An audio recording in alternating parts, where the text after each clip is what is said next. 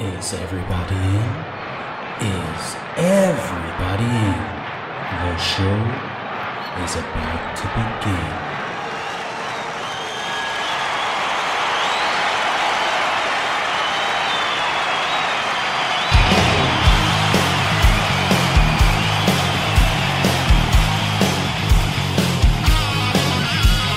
Welcome to the podcast, concerts that made us, interviews and stories, tales from the bus. We love taking you back to when it all went down. The greatest live shows and the cheering crowd sound. It's concerts, concerts that made us, concerts that made us us.com.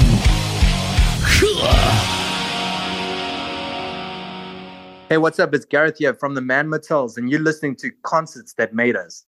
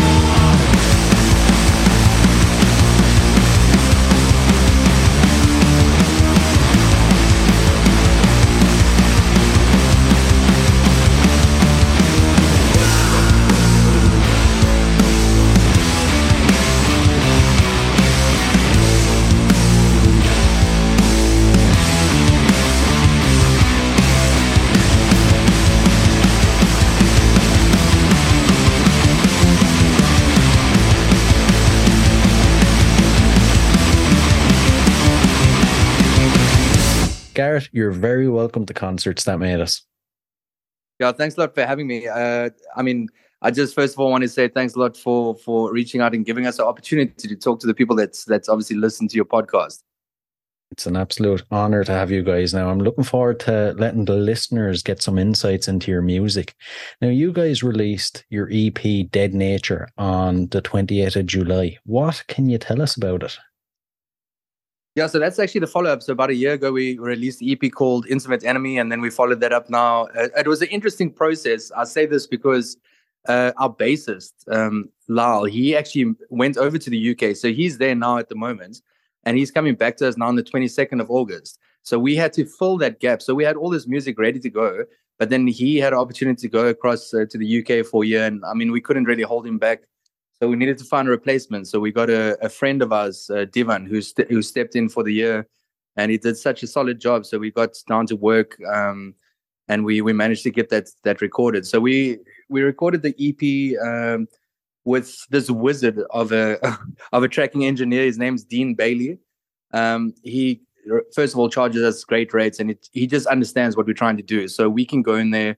I mean, it's a four track EP, but we did it all in in pretty much like a day and a half. So we work quite quickly, but it's because I mean it's punk, you know what I mean. All our tracks are less than two and a half minutes, so it's easy listening, you know. Uh, but uh, uh, and then what we do is that we actually came across, uh, I mean, maybe this, I'll try cut a long story short, but we came across uh, a band uh, from France called Mad Foxes. I don't know if you've heard of them, but. No, actually. Yeah, you should check them out. They, they're super awesome. And, um, you know, they're also three piece like us, and the sound that they, that they get, we were just like, wowzers. We need to try and figure out who's working with them, who's doing the mixing. So we did some research and we found their mixing engineer or their the same gentleman does recording, he does the mixing. I think he does the mastering too. His name's Christoph Hogemat.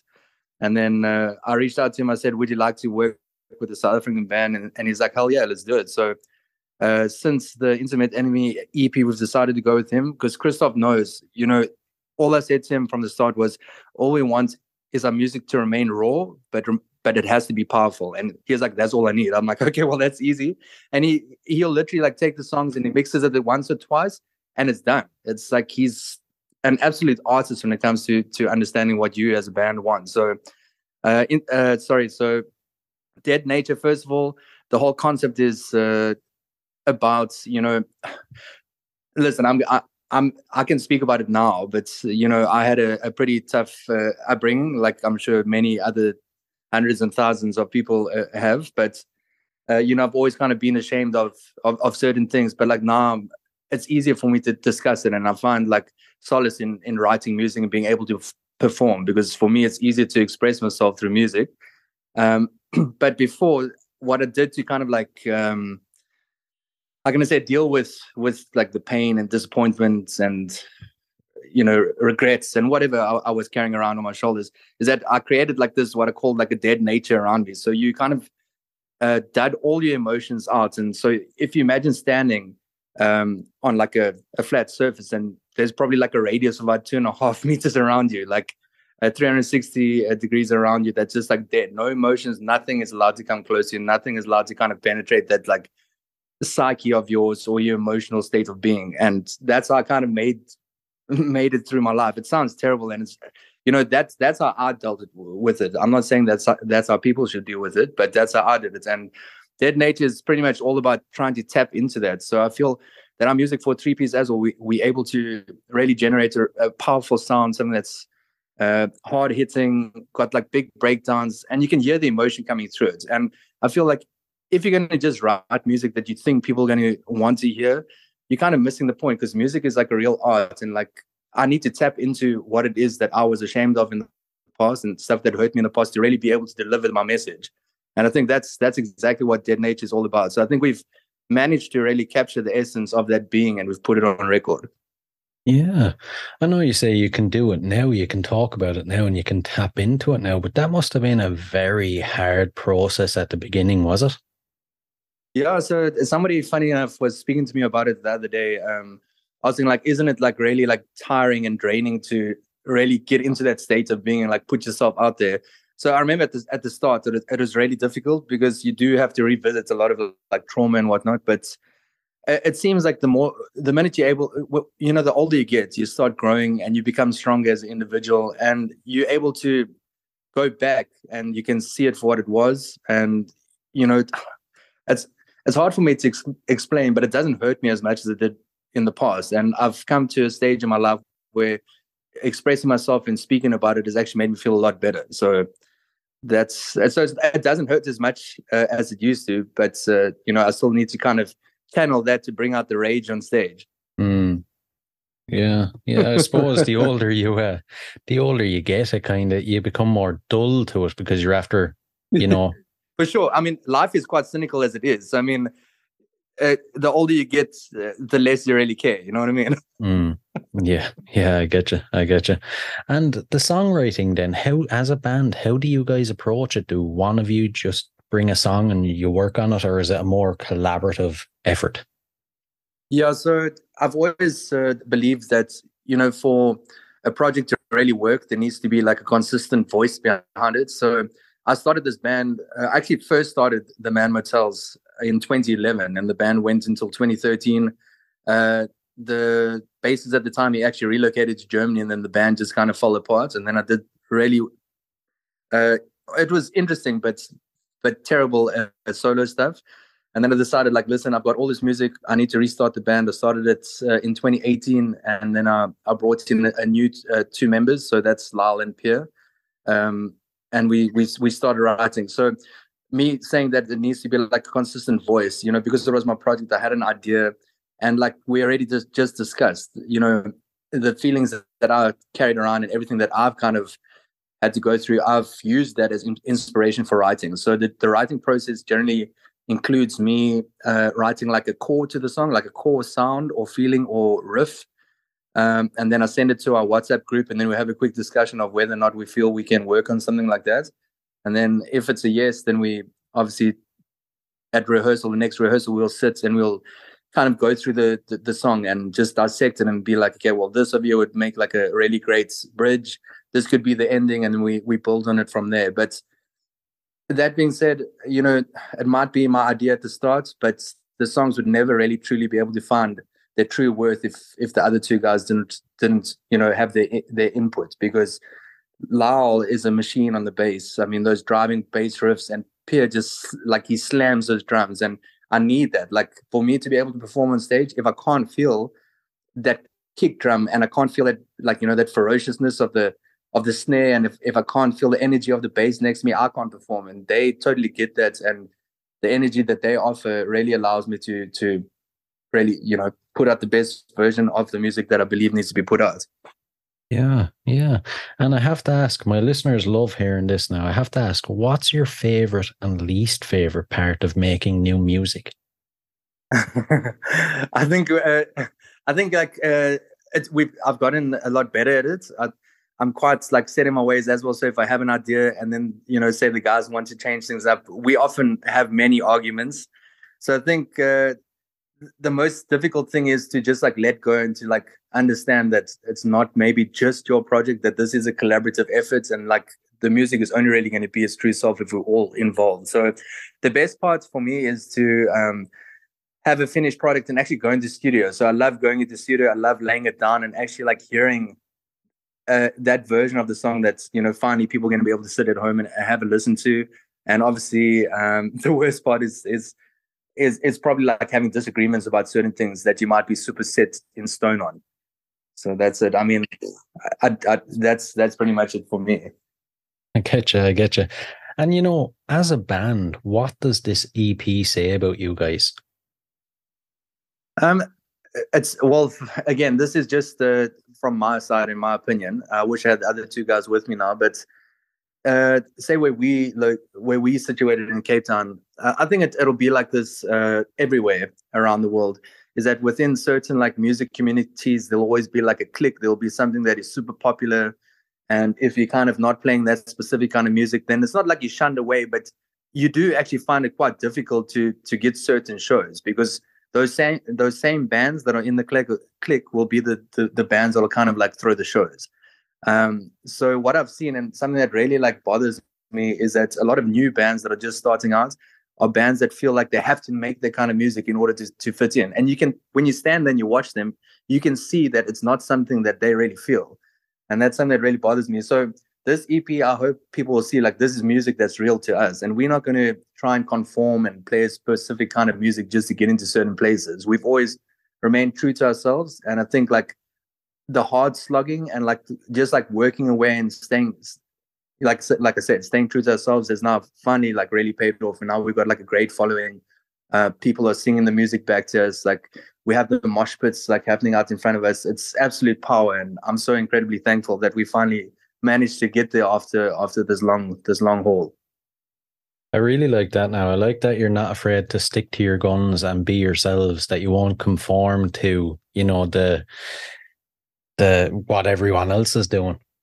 Yeah, for sure. I think uh, one of the most important things for me, I've I've had this discussion with with the band many times, is that you know while we out in the circuit and doing our thing, I feel like our main responsibility is to make sure that the scene continues. And you know, if we aren't able to encourage another band or two or three bands to want to well to, to form, uh, then we we failed at our job. Like I think it's super important to like stay true to yourself, do what it is that you enjoy because you will be communicating to a certain kind of individual, and those people want to end up. You'll teach them that it's fine to to play this kind of music, and it's fine to say what we're saying, and it's totally fine to just put yourself out there. And there have been. There's been like three or four bands that have literally messaged us over Instagram saying like, "Hey guys, check this out. This is like inspired by you," and that's something that really moves us. That must be fairly mind bending though yeah. when you get to that stage, you know, because I, I I imagine you constantly feel like maybe not that you're the new band, but you're still maybe at that level personally. But then when you get messages from bands saying, we really look up to you or you're inspiring us, geez, that must just, that must be the best compliment you can get. Yeah. I, I mean, I still, um, I'll never ever really forget like that, that first or that feeling that I had like the first time I, I actually heard people singing the, the, the, lyrics back to me. And I remember my, my girlfriend, she still said to me after the, the show that she said to me, this is what I've always told you is that you need to be careful what you say because people are actually listening. And like you you actually have it so you need to have a message. Like I mean it sounds as silly and whatnot. And you know once she said it to me I really I, I kind of like tried to really sculpt what it is that I was saying because then I knew that I had a voice and that I needed people to to hear me but also I needed to have a message that made them feel something uh, so when I heard people sing those lyrics back to me it was the most incredible feeling and uh, and it's still happening today, and it still gives me goosebumps. So it's it's amazing. I could imagine. I could imagine. And at this stage, so we'll we'll dive into some of your early influences. This is a tough one, but if you can, can you tell us your earliest musical memory? Um, uh, actually, uh, I'll tell you. I mean, one of the maybe not such a huge influence right now, but one of the bands that really changed my whole perception of uh, you know what I actually truly enjoyed and music that made me like kind of like open my, my mind was Blink 182. So I was like listening to a lot of like heavier stuff um back in the day, like Marilyn Manson and Korn and uh, you know, a bunch of things. And then somebody showed me Blink and I was like, what on earth is this? This is crazy. Uh, so I was like a huge Blink 182 fan. Um, when they broke up, I was obviously super distraught. Uh, but I was in London. Um, I'm trying to think what the year was, 2004, 2003, 2000. No, no, no, 2004. Yeah, and then that 2004. Uh, I, that was like so. Blink had disbanded, and Tom went on to doing like Angel and Airwaves or whatever, and then Mark and Travis started Plus 44.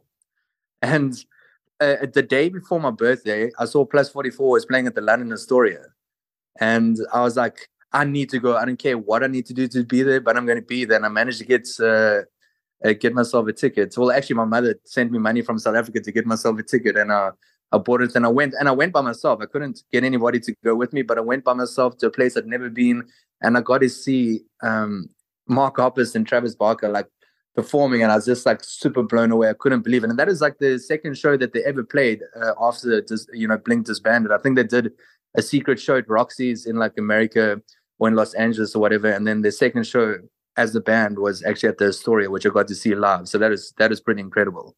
Oh man, oh man, and uh, I actually uh, had the drummer from Angels and Airwaves oh, on the show before. No yeah, way. Ilan Rubin. Yes, he's a pretty yes, cool no guy. Way. Yeah, it was a cool chat.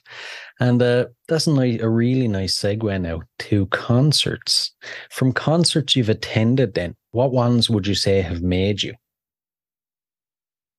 Um, okay, so so actually, um, we've been fortunate to play um, a, a, few, you know, festivals and whatnot. But for me personally, uh, again, like I don't have the other two guys with me, so I can't really get the the inputs. But I think something that really made me like that put that fire inside me like to really like carry on and push push really hard to make sure that it happens was there's a small festival actually in um, in South Africa called Up the Creek, and uh, I mean they only have about two and a half thousand people, so they keep it quite small and tight knit. But it's one of the most amazing experiences I've ever had, and um, we we just went like to go and enjoy the festival. But I stood there and we were watching all these bands. Like, yeah, it's a great festival. But there was a band called Retro Dizzy, and then they came on stage. And that was the first time that I saw them, and they just played this this amazing music that I stood there going, to, and I was like, what on earth? Like, if these guys can perform on this kind of stage, this is this is a sign. Like, I need to push harder because the music that we're making right now, that I'm busy writing,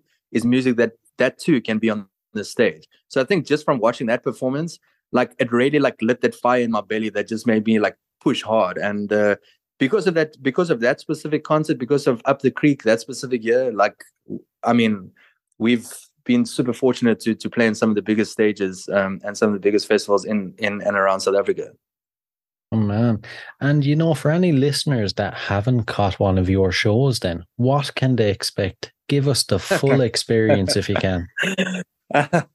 well, I mean, it's all about high energy. So we haven't really got any of these songs that, you know, you'll have these filler tracks where you'll like slow things down a bit and then people go to the bar and get themselves another drink or whatever. There's none of that. So we'll go hard hitting. It's about 45 minutes. It's, it's we play about 12 uh, tracks and we'll just like send it from the first song right through into the last song. I mean, we'll speak here and there, but it's all about like keeping people in that zone. Like people must feel absolutely like buggered and completely like exhausted after a show. But uh, from the from the word go, it's all about like elect like that electrifying sound and that um, you know hard drumming and dangerous bass riffs and like not screaming but like that emotional like outburst on the, the mic. Like you need to grab those people from the very first track until the last track. And i mean from the first song right through to the last there's normally like a mosh pit that's happening in the front of us. Uh sometimes depending if there's something that i need to say i'll grab a bottle of sparkling wine and I actually end up like you know spraying it over everybody because that really gets the party started. And you bring that out normally like you normally bring that out around about like the the fifth song or the sixth song.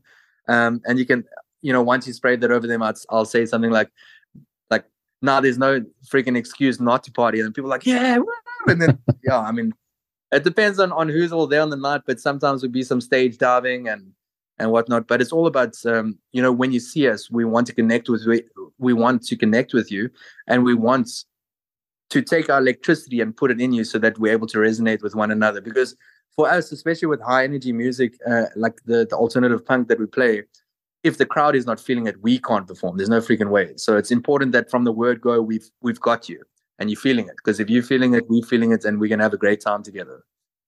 Man, that sounds like geez, where do you get the energy from? you know? uh, yeah, uh, I, I went. Uh, you know, it's funny. We played this one show not so long ago, um, and one of my friends, he came to me often. He's like, "How do you do that? How do you still like rock out like that? Like that? Like you're still 20 years old?" I'm like, I, I can't, ex- I can't explain it. I'm still going. I just love it. You know, there's just something that, yeah, you know, I've still got that fire. Uh, I'm not that old. I mean, he, acts as if we're like grandpas, but I mean, it's it's not that bad. Like you know, once the once the music's got you, it's it's got you forever. Mm. And how do you work on your stage show then? Are your rehearsals as high energy, or do you keep that for the the actual event?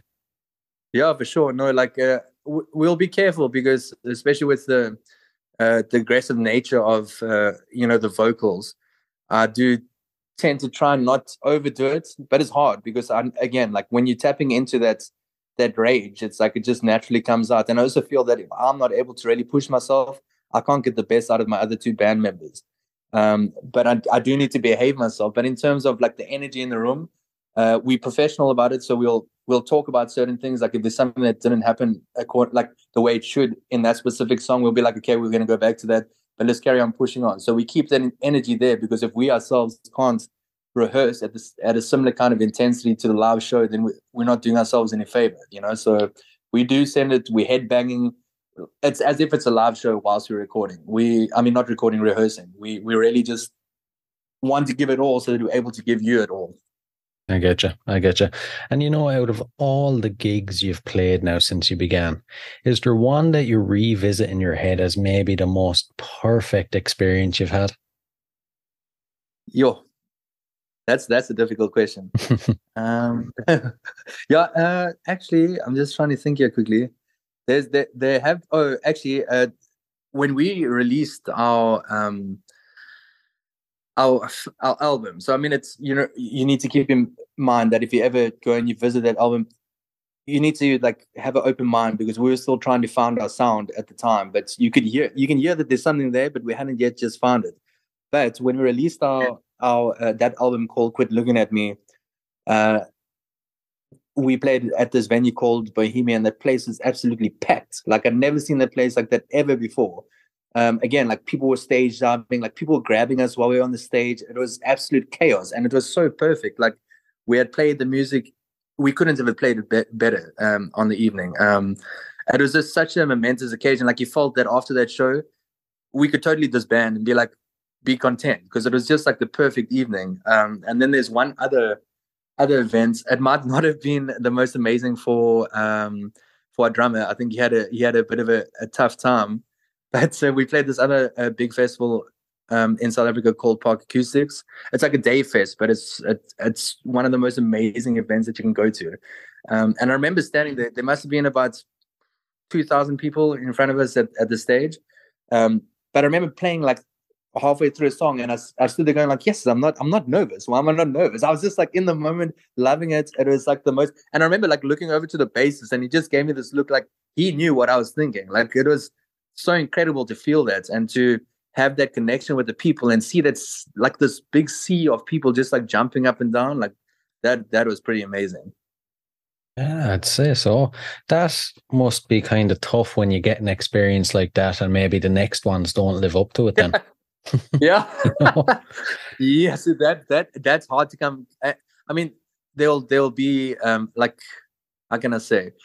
We're able to talk about it now because again we we're getting old and we we understand each other better. But like the drummer and myself we've had many fallouts before. It's just how it is. I think it's just like um, erratic personalities like trying to like understand one another you know? It's so it's better now but we would often have arguments like you wouldn't really see it but on stage would be like going at each other because either he thinks i'm playing too fast or like i'm telling him he's playing too slow and it's uh it, it, it gets a bit messy but uh you know, it, we get through it.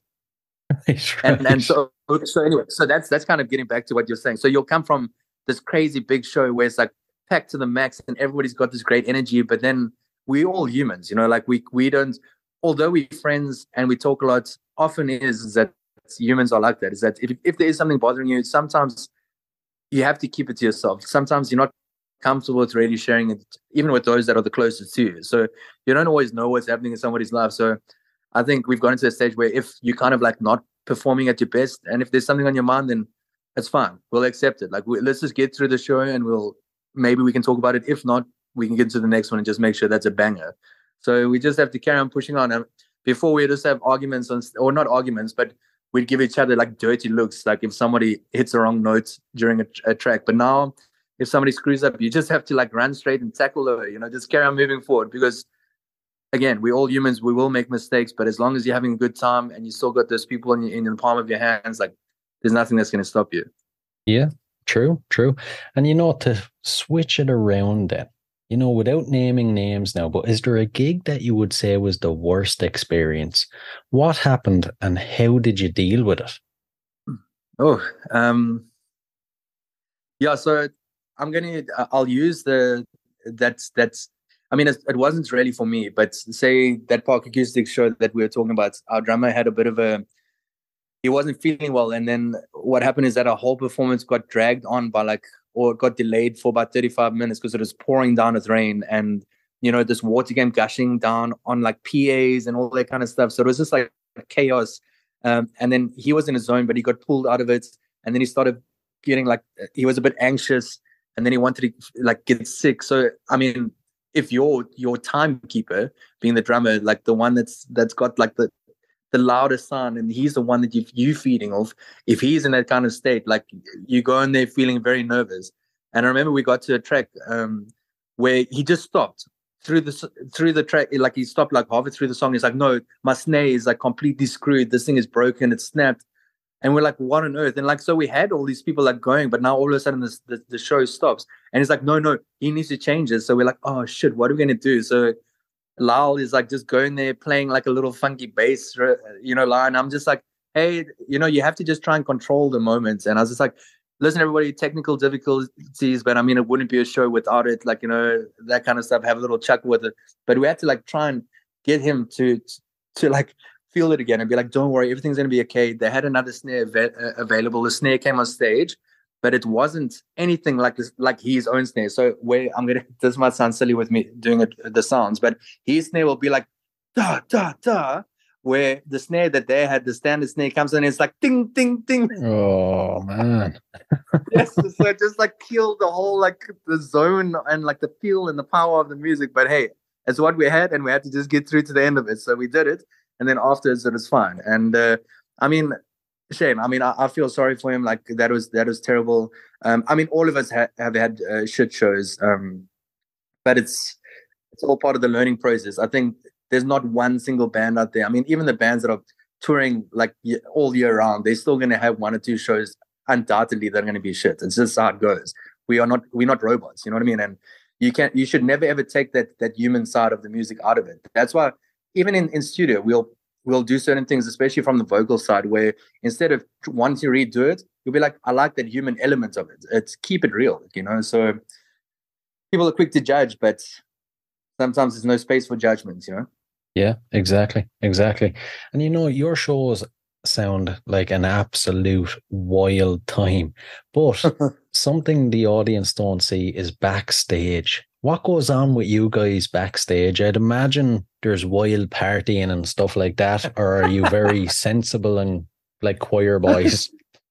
Well, well, so that's the thing. Like, uh, some backstages are really not as glamorous as a lot of people might think so it might just be like a couple of chairs and and a bottle, a few bottles of still water. I mean, it's that's it. And you're like, damn, this is not very rock and roll at all. But I mean, a lot of the backstages are actually only just there for you to like kind of like gather your thoughts and just discuss things, discuss things before you actually go on stage and do your thing.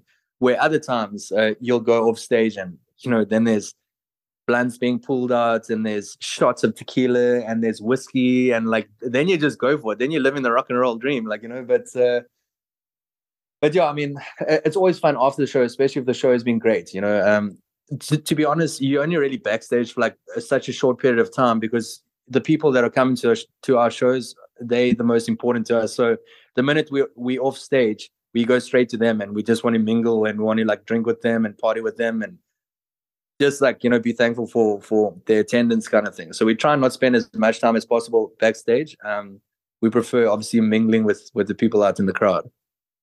It's right. Nice segue again to the next question then. When it's time for showtime, your pre-show and post-show rituals, how do you psych yourself up and then how do you wind down? um, so I, I remember like in the earlier, uh, like right at the beginning um, of the band, like I was always like super hyped and I was always stressed and like freaked out.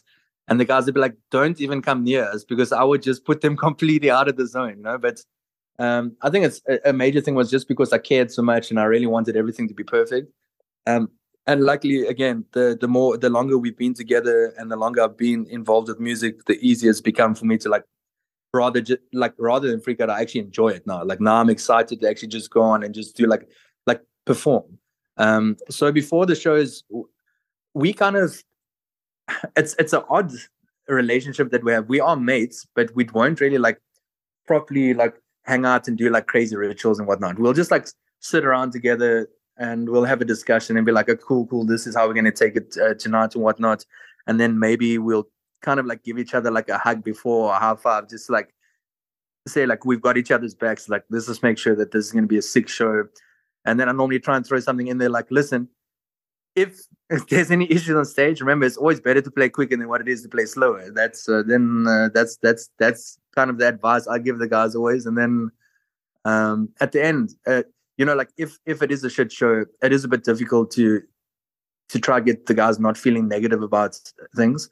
Um, but you just have to be adult about it, and you know, we are emotional uh, people in general. I think anybody that plays this kind of music, there will definitely be elements of emotion. Like if you aren't the emotional person, you'll never be able to delve into the power that you need. Um, so you just have to control those emotions. Be like, listen, it happened. Let's just work on it next time. But if it's a great show, then you want to keep on that high. You don't want to come down from that. You just want to go for it. You know. and you know we've heard all about the shows now but when you're not touring or playing gigs how do you stay connected with your fans? Um so yeah just just through social media you know so uh just keeping in the loop keeping active letting guys know what's what's happening um you know like just reminding everybody that there's new music that's out. Or when last did you check out this video um, a lot of our fans are also like very close friends in that, so we're always around them nonetheless. So uh, we just try and keep keep busy via social media. We try not be like the one thing that I try not to is post unnecessary garbage. Um, then you just trying to remain relevant. If you've got something cool to post, then then post that, you know. But um, yeah, most of the guys that come to our shows, we know them personally, so we're always hanging around with them nonetheless. So that's how we we we keep up keep up to date with everybody. But we also try and keep uh, active in terms of, I mean, it was a year ago that we put out Intimate Enemy, then it was now Dead Nature, and we already I've already started writing uh, for the next EP. So uh, we need to keep at it. And yeah, so although although we should be sitting back and enjoying this EP, remember, but when this EP was launched on the 28th, we probably heard it for like a month before. So we were like, we over those songs. They seem like super old to us, but everybody's like, oh, that's so sick. But by the by the time like you know when when you listen to it again, you're like, nah, I've heard that song way too many times now. So it's it's funny how it goes. So you have to start, you know, you have to consistently think of, of what's coming next. Um, uh, how, how are you going to write the next one? What's the next video you're going to put out? Um, you know, everything moves so quickly, and there's it's not that it's competition, but you know, we want to continue getting amazing opportunities, and those opportun- opportunities will never come to us if we're not consistently working hard for them. Um, so that's why we just have to carry on. You know, like I say, run straight and tackle low. right, right. And as a band, then, how do you guys keep yourselves motivated and inspired to keep going and creating great music? I think you know, luckily, we've found three individuals that have that same kind of burning desire to to be in a band that is active and a band that is recognized and a band that will get opportunities to to play these big these big uh, shows. Because I've I've been in bands where you've got three guys that feel like that but the other two it's more like a hobby. When you're in that kind of scenario you're never really going to have a purpose and you're never really going to move in the right direction. So luckily for the three of us we're constantly pushing each other. Like if I'm not throwing something uh, like a new riff or, or, or whatnot, then one of the guys is saying like, we need to get a show over here. And somebody's like, have you seen this kind of event? So we constantly like chatting to make sure that we're reminding each other that we have to keep pushing on. Um, there's no time to sit back and relax. Uh, we have to carry on working. So luckily we've got three people in the band that's that all kind of at that same kind of uh, level. Mm. Right, right. And you know, I'm sure it rarely happens now, but how do you handle criticism or negative feedback about your music?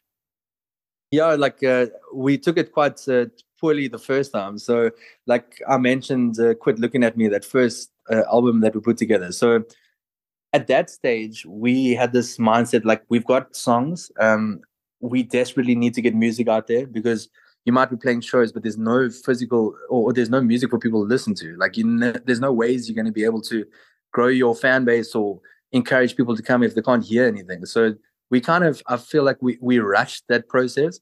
The music is still good. Like if you go listen to it, you can hear the you can hear that that there's something there, but we hadn't yet really found what we wanted to say. Um, and I love. I don't know. I still it's like a little guilty pleasure. I'll go listen to this stuff. I think that that lo-fi sound that we had going there was was super sick. Um, but obviously we refined refined it um, now, and now we're a lot harder. We have like a, an identity which which we able to like really mold um, in the direction that we wanted to go. Um, but uh, shit, now I forgot what you actually asked there. I went off on the tyrant.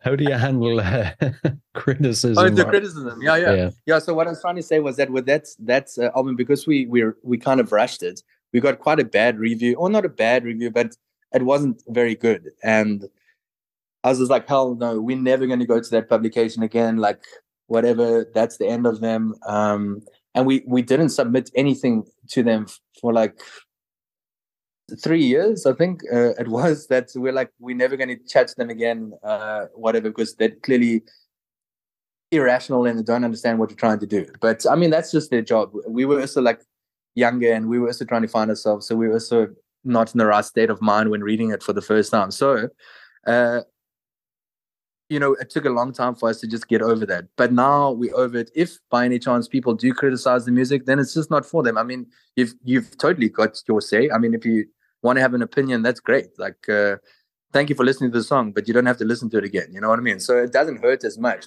because we know we've got people that do appreciate that, and that's those are the people that we're making the music for.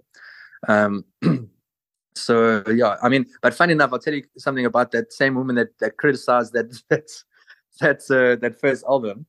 Uh, when we were releasing, so we released the music video for the Fever, which forms part of this EP, Dead Nature, and we dropped that music video, and uh, obviously Mongrel Records would go around and you know they would get they'd submit these for for reviews and whatnot. And when I saw the reviews started coming in for that music video, and I saw that same woman's name that gave us that bad review back in 2018, I was like, oh my god, I'm too scared to open this. Like, this is gonna be terrible.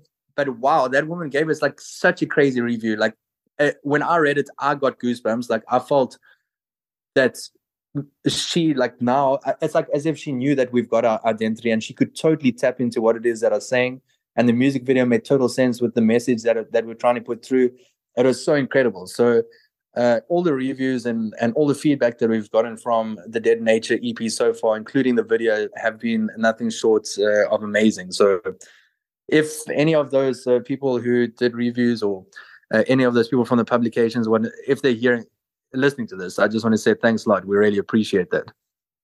It's great to hear that with her specifically, though. You came full circle, you know.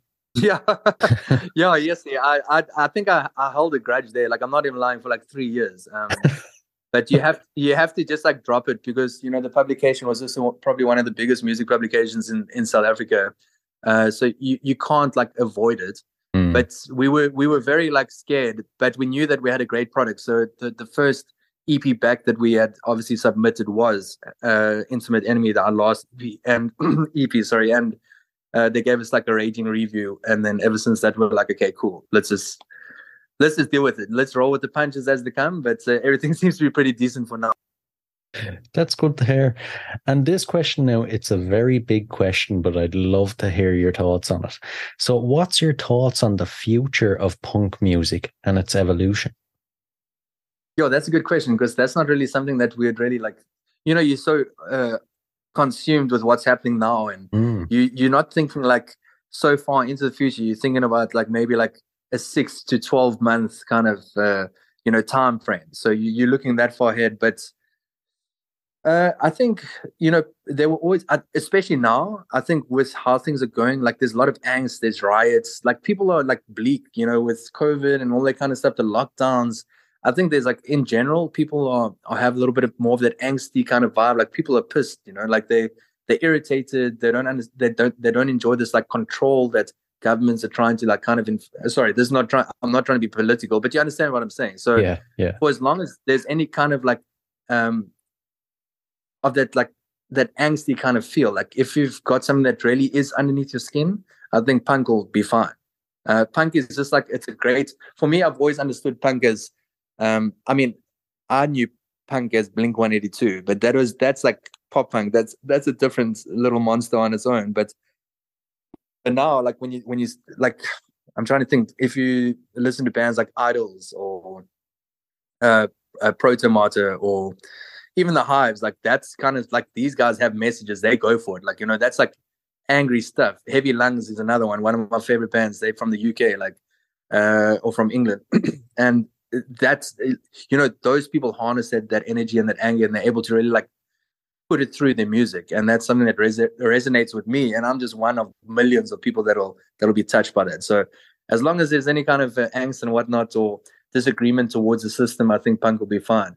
And in terms of uh, you know how it's going to revolutionize I, I, I mean even if it goes electronic I, I reckon you can still have the electronic version of punk. Like hundred percent. I'd I'd actually love to delve in that. Maybe one day if I ever feel like um, my live performance days need to come to an end. Uh, like I doubt it'll happen, but but if it ever happens, like I'd love to sit in my room, get myself like a little Kaoss pad and like a, I don't know, just like muck about and just do something like totally obscure. Um, so I, am excited to see how it's going to go, but I think for the time being, I think punk is like alive and well, and it will be for a long time. Yeah, yeah. I have to ask something just popped into my head there. How far back does your listening go when it comes to punk? Would you go as far back as like the Stooges and the Sex Pistols, or? No, so so so that's the thing. Like, uh, I I really I only really started getting into music like quite late into. I think I was like about thirteen. I mean, of course, my parents were listening to like the the golden oldies, um, you know, and that kind of stuff. So that's the music that we're kind of associated with. And I think at that time I was like not that like Starship and that kind of stuff. Like you know, we hmm. built mm. the city. I mean, I mean, I guess like if I've had a few toots in me, I'll I'll I'll bring out those bangers. I don't care. But I mean, uh, but but back then, I mean, it's that's not really music that resonated with us as, as kids. But um, I only started listening to like Metallica and uh, Twisted Sister and Korn and Manson and Silverchair and that kind of stuff when I was about 13, 14 years old, you know. So I only really started getting into music from that from that side. So I didn't really delve into like the proper punk until much later, mm. uh, where I got introduced like, oh shit, it goes much deeper. I don't know. You've obviously seen the seven ages of rock. Mm. Yo, that that is some powerful stuff. And if anybody out there's never seen that BBC like uh, documentary, it's seven parts, I think. The seven ages, yeah, seven ages of rock, obviously. Um, but yo, that's amazing. When they go through through the whole like punk era, that's like incredible. Like that's proper. Like people just didn't care. Like they were gonna go for it. I think um I don't know if you'd really classify them as punk, but like your Joy Division as well. Like those guys I think influenced hundreds and thousands of bands out there. Oh yeah. Yeah. I think they're more new wave though, are they compared yeah. to punk, yeah.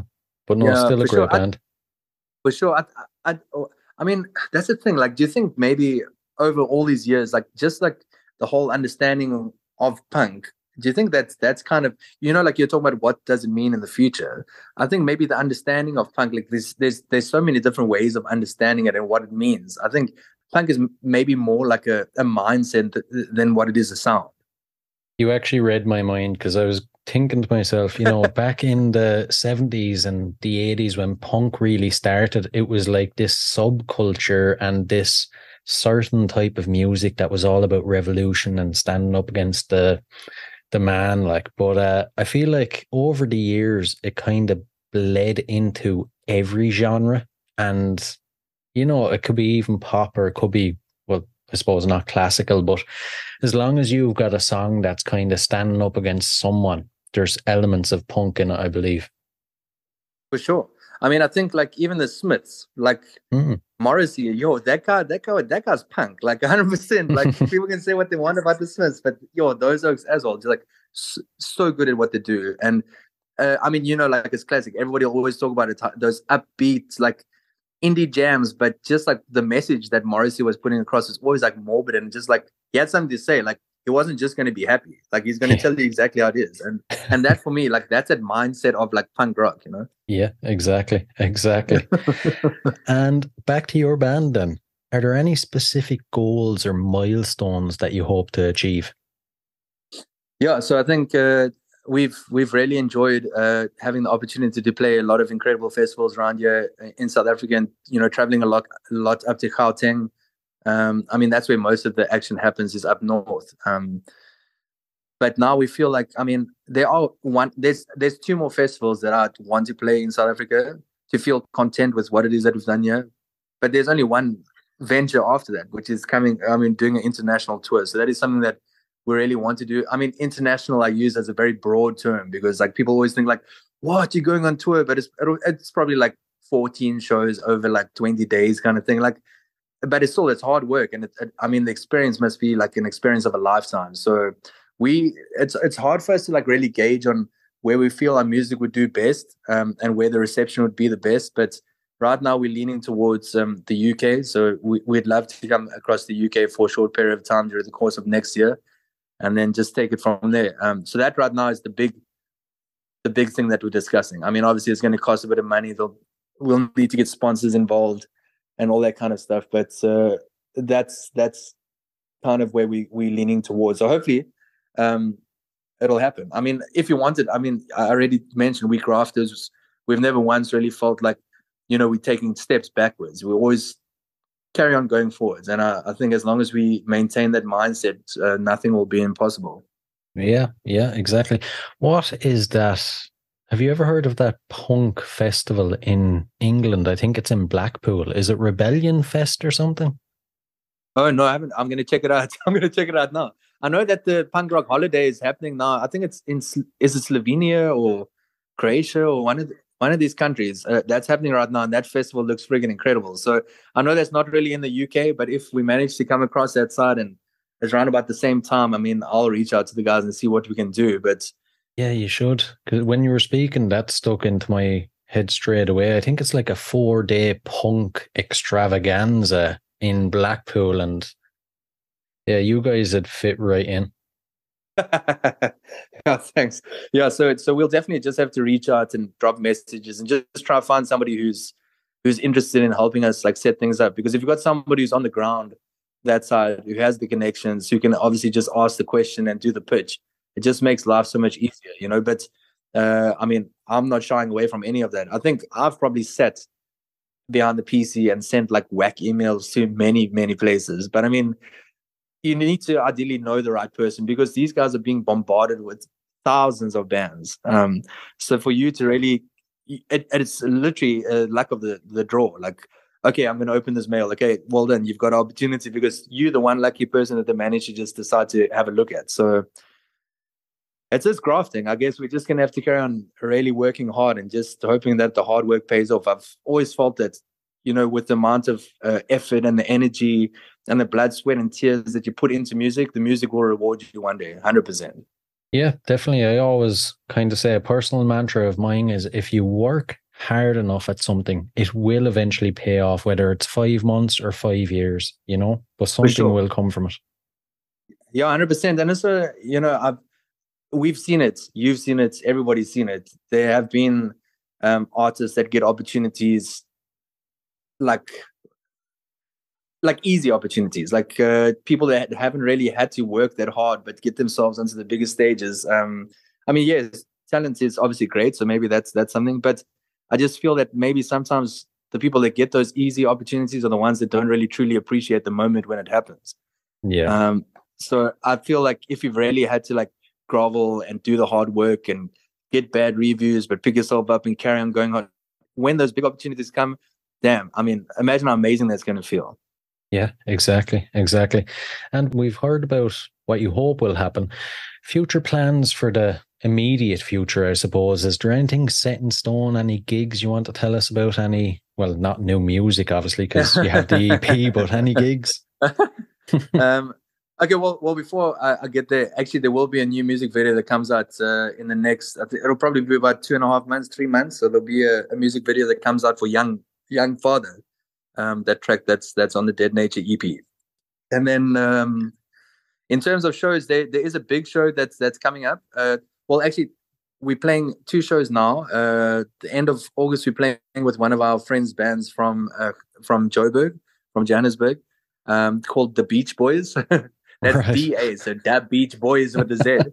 um, they're also like a hardcore band. Uh, so we got a nice show that's uh, that's scheduled um, on the 31st, and then uh, we play another like day festival with them called Holy Smokes Fest. That's uh, on the 2nd of September, and then at the end of October, there's quite a big festival that happens up north. I'm not going to say anything yet because they're still yet to actually really make the announcement, but we've got something really special lined up uh, for the for the end of August. I mean, sorry, October. So really looking forward to that. Ah, exciting times ahead. So, and uh, we'll dive into the last couple of questions. So, I have three very random, very odd questions for you, but I'm looking forward to seeing your answers. So, if you could see any performer from history in concert for one night only, who would it be? Um, I'd I'd probably want to see Nirvana um, 100%. I think the the influence of of Kurt Cobain, um, I mean, it resonates with so many many hundreds and thousands of people. Like I would, I wish I could just witness them. That that trifecta of sound that those three got together and the amount of influence that they had by just doing what it is that they love. Like they were definitely a band that didn't give it a, a, like they couldn't care less about what you thought of what they were doing because they were doing what what meant something something to them. Um, so I think Nirvana would be an amazing uh, band to to watch live. And uh, another band that's still going. I mean, it's not the the original, um, you know, members and whatnot, but the Pixies. They were they were um, here in South Africa not so long ago, but I couldn't get tickets. They were all sold out, and but my girlfriend went because her cousin. So it was it was so evil. So the whole of that month before they came down, I had to, we were listening to Pixies every single night. We were singing along with Pixies. We were watching Pixies music videos. We were watching live shows. And then she went with the cousin to the show, and I just sit at home twiddling my thumbs. It was like the most evil thing to ever happen to me. So that's oh still gosh. a band that I'm itching. yeah, yes, yeah, I was bleak. Yeah, I was so pissed. But um, so those are the two bands that are probably like my biggest influence like biggest influences on me and my, my style of, of writing. So to see them live would be like, whew, killer. Yeah, that's two very good ones. I'd absolutely I'd cut off my right arm to see Nirvana. I have actually seen uh, the Pixies. They were oh, supporting the Chili Peppers at my very oh, first wow. concert back in 2004. No Unbelievable. Yeah, yes. yeah and they're playing three nights in Dublin this year, but tickets what? were like absolute gold dust. but are you going to go? I didn't manage to get a ticket, unfortunately. They literally got snapped up as quick as you could. I don't know. Hey, you never know. Maybe you'll be lucky. You just have to keep your eyes peeled. You know, you always got these guys trying to sell tickets for like triple the price closer to the event date. yeah, exactly, exactly. Although I'm sure it'll be back around. They played last year as well in Ireland, which was strange then that they're playing so soon after. So maybe next year it'll be back around. Yeah. How was how's how's the how was the support in Ireland for for the Pixies? Oh, they they're loved over here. People absolutely really? love them. Yeah, as soon as they announce a date, like you just can't get tickets. yes, that's amazing. Eh? Shit, that that show must be incredible. I, I got to see the Cure. They came down to, uh, to the South to South Africa not so long ago um, either. I mean, as well, and to see um, you know Robert Smith like just standing on the stage, like that that aura of his is like so captivating. And I remember we were in Golden Circle, and it was so it was so inc- it didn't feel full at the time. I mean, there was a lot of people, but it didn't feel full. But he just like, as soon as he he strummed that first note, like everybody just like pushes forward, and I found myself like levitating off the ground. My feet were not on the ground, and I was just like swaying from side to side with the with the crowd. And it was like the, the air was so thick, it felt like you couldn't breathe, and it was so hot and it was smoky. It was so beautiful. Um, so to watch them live as well was was uh, absolutely incredible experience. Yeah, I've always wanted to see them myself now. That'd be a, a very good one. And the uh, the next one now, here's where the odd part comes in. If you had to spend 24 hours locked in a room with any musician from history, who would it be? Shit. Um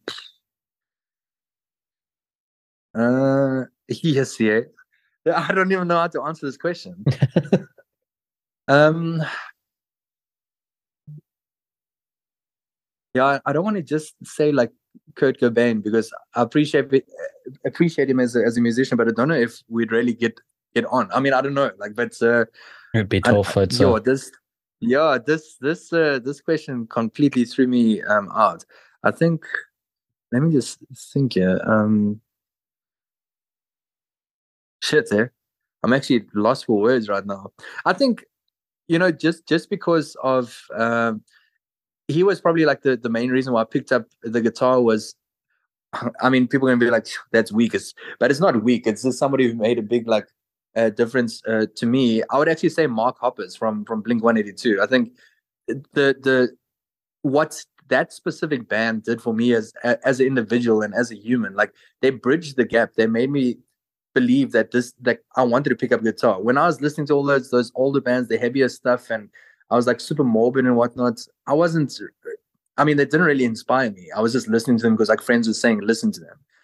But the minute Blink came into my life, like everything just kind of made sense. And Mark's personality and um, just like his stage presence and his misdemeanor was something that kind of resonated with me. So, and I know that he went through like a, I still follow the band and I still follow them individually and all that kind of stuff. And it's great to see the original three back together. And uh, it's, I mean, Mark recently got diagnosed with cancer, but he's, I don't know if you've followed that at all, but No, he had actually. cancer and he, he's managed. Yeah, so he's actually come out of it. So so thankfully, um, his chemo and his, his therapy worked, and now they're out doing world tours again. So I could imagine how difficult it must have been, and that's that's the reason why uh, the three of them are back together because I think Tom most likely got you know shock of his life. I mean, Mm. whether they fight or they don't, they don't. They've shared so many amazing memories together, and they'll always be friends. So when it gets to a stage where you're so close to losing somebody so important to you, I think that kind of got them, you know, together again. So I'd I'd love to sit with him and just tell him like, you know, thank you for inspiring me and thank you for uh without you even knowing, like the the amount of work that you've done for me as an individual is is is invaluable, you know. Yeah, yeah. That'd be the the perfect one. So, and uh, the hardest question for last. So, if there's one more difficult than this first first one, uh, this previous question, I don't know. I think it took me about 20 minutes to try and think of somebody. right. I hope you have about two hours to spare. So, because I've been told this one is the hardest one of all. Oh no. If there was a song to appear on the soundtrack to your life, what would it be? Um, actually, there's a, there's a song that I think is well, I don't think it's underrated, but um, I don't think it's a, a song that gets as much credit as as it should. Uh, and I just it's something that's I don't know why, but that that song just like really speaks to me, and uh, just that specific song like moves me in a way that makes me feel like it like understands me, just like the the rhythmic part of it and how everything comes together. Uh, so I, it's it's a song from the Pixies, uh, but the song is "La La Love You." I think that song is probably the most beautiful song you've ever heard in your life, and if that song could be the the, the soundtrack of my my life, that would be freaking incredible. so, so I don't know when last you listened to that track, but that that song is uh, that's like a masterpiece, and and it's and and, and it's also not um uh it's not even Frank Black that that's singing. It's actually David uh, Lovering, the the drummer. He's the one that's doing the vocals in the track.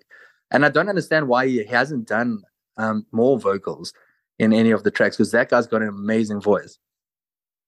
Weird, strange. I have, I, you know, I can't think of that song. I know I've probably heard it, but I'll have to listen to it after this now and refresh it. Yeah, go go give it a give it a spin. I mean, it's such a it's like I say, it's a masterpiece. I, I I'm not going to do it justice trying to explain why it's so amazing. You need to just go listen to it for yourself. Right, right. Listen, Garrith, it's been an absolute blast. Now I've really enjoyed chatting with you for the last hour.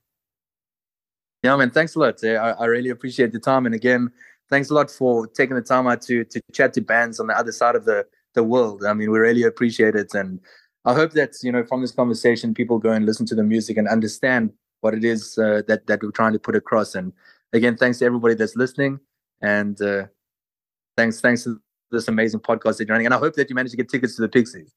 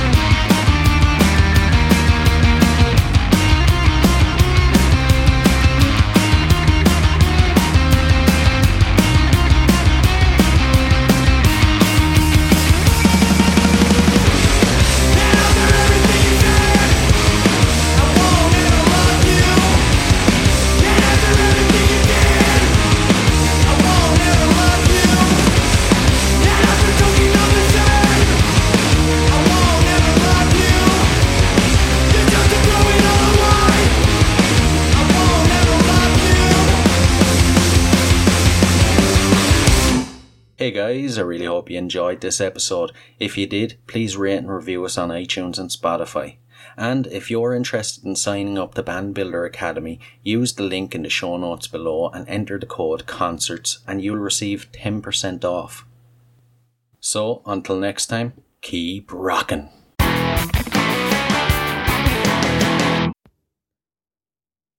Hey, hey, what are you guys still doing here? The show's over. It's over. You can go home. Go on. We'll see you next time. We'll be here. Bye.